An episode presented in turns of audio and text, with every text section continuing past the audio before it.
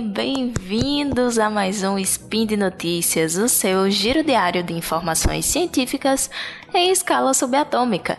Meu nome é Dani Almeida e hoje, dia 28 Irisian do calendário Decatrian, que ninguém usa, e dia 10 de setembro do consagradíssimo calendário gregoriano, vamos falar de psicologia. E no programa de hoje, ter com quem conversar é saudável para o cérebro. Transplante fecal pode rejuvenescer o cérebro. Eu, hein? Roda a vinheta, editor. Speed Notícias.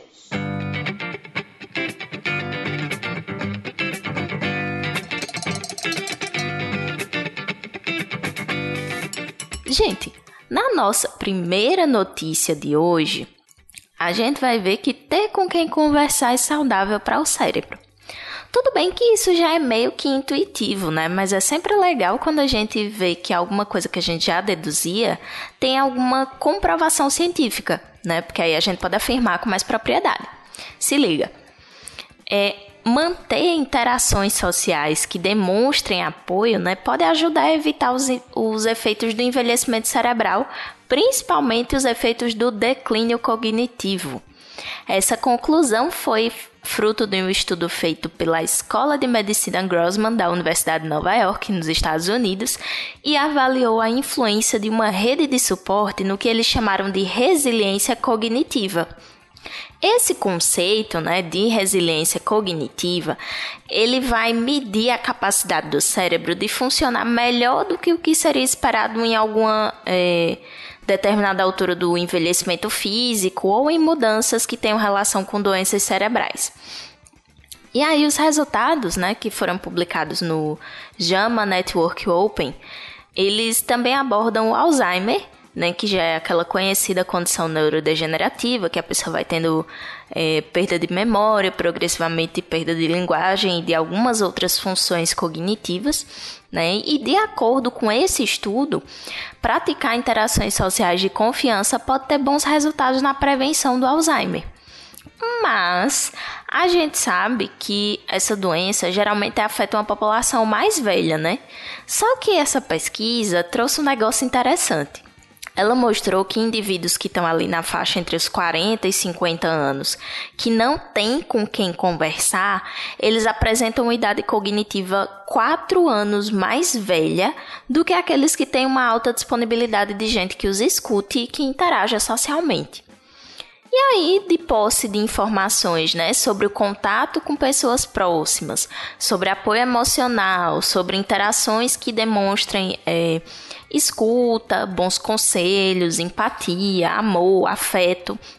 Esse estudo ouviu 2.171 pessoas, com a média de idade ali entre os 63 anos.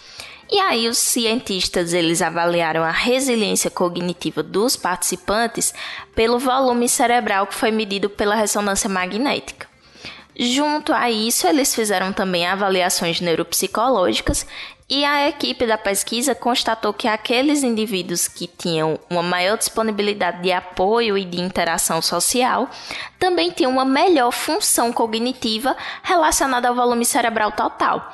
Então, isso significa que essas pessoas tinham uma, uma função cognitiva boa, mesmo com uma queda de volume neuronal.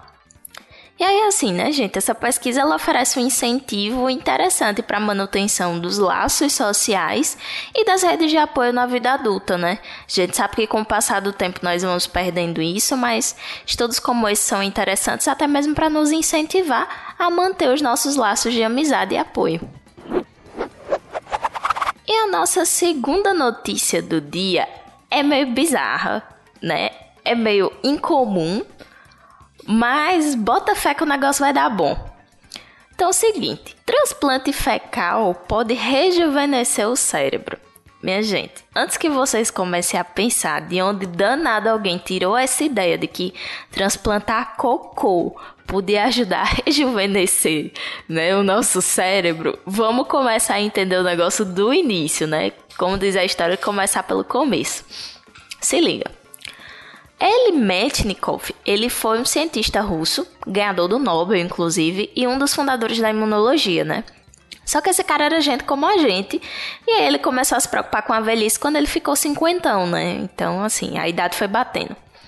E essa preocupação dele com a idade fez com que ele começasse a pesquisar sobre o envelhecimento, né? principalmente sobre a função das bactérias intestinais, da nossa microbiota. Né? A partir daí se originou uma teoria de que o envelhecimento saudável teria uma relação com a microbiota intestinal saudável também. Né? Só que ninguém deu muita bola para esse assunto na época, né? E a pesquisa meio que flopou. Até que em 2012, uma pesquisa que foi realizada na Univers University College Cork, é quase um trava-língua esse nome, na Irlanda, apontou que a diversidade da microbiota intestinal se relacionava à saúde na velhice. Então, quanto mais tipos diferentes de bactérias você teria no seu intestino, né, mais saudável você seria na velhice. Só que ainda não se sabia se isso tinha alguma influência no, no envelhecimento do cérebro.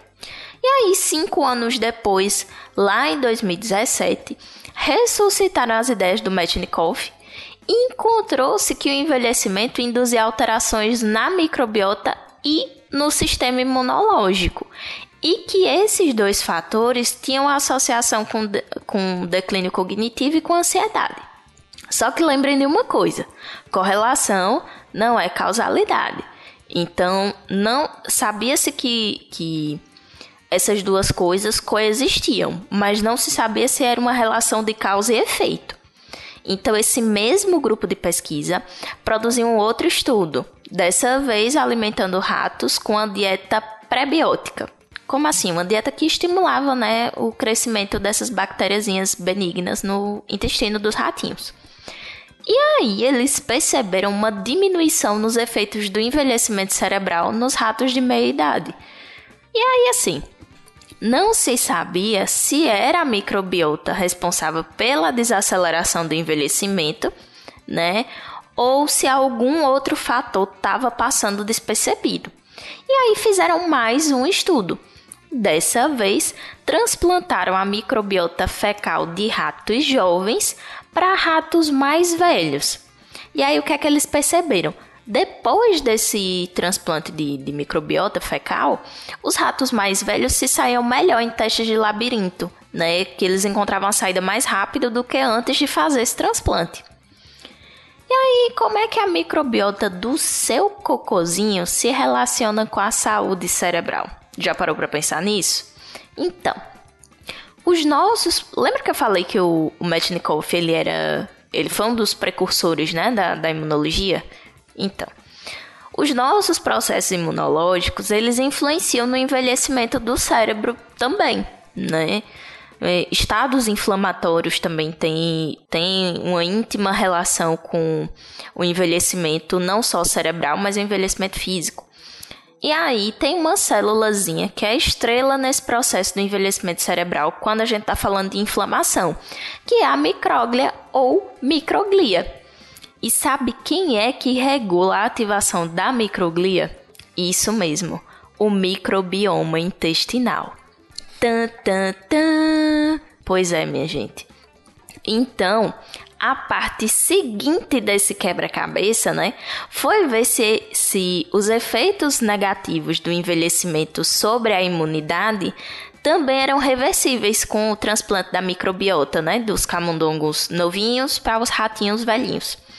E de fato, boa parte da inflamação diminuiu. Né? Então, além da melhora do desempenho cognitivo, teve também uma redução nos índices inflamatórios. E ainda nesse mesmo estudo eles perceberam que as substâncias químicas que estavam lá no hipocampo, né, que é uma região do cérebro é, envolvida na parte de aprendizagem, de memória, as substâncias químicas presentes lá eram bem parecidas com a dos camundongos jovens. Então, isso depois que os camundongos velhinhos, né, os ratinhos velhinhos, é, tiveram é, o transplante né, da microbiota. E aí esses resultados eles foram capazes, né, de apontar para a conclusão de que o microbioma intestinal é sim importante para um cérebro saudável na velhice. Mas Como rapadura é doce, mas não é mole, duas questões importantes ainda ficam em aberto. A primeira delas é quais seriam os mecanismos exatos que estão envolvidos nesse processo todo, até porque não se sabe. E será que é possível traduzir essas descobertas e generalizar elas também para os seres humanos? Porque vamos pensar bem. Trabalhar com a situação controlada, né, como é o caso dos ratinhos, que tem uma genética, uma dieta e um microbioma bem definidos, é muito diferente de olhar para os seres humanos, né? Sem contar que numa situação de, de laboratório, para delineamento de pesquisa, você consegue controlar muito bem variáveis ambientais também, que podem influenciar nessa microbiota, né? E que podem é, reduzir a quantidade de outras variáveis de confusão.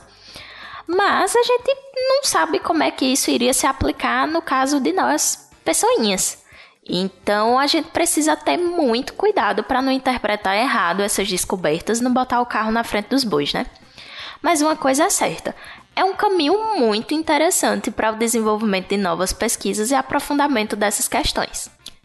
E por hoje é só, pessoal. Eu lembro que todos os links que eu comentei estão aqui no post.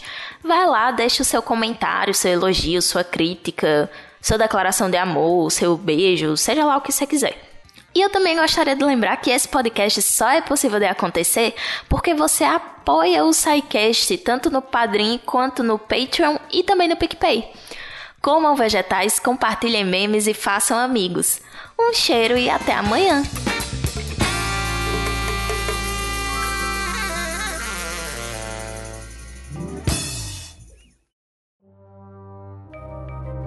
Este programa foi produzido por Mentes Deviantes. deviante.com.br.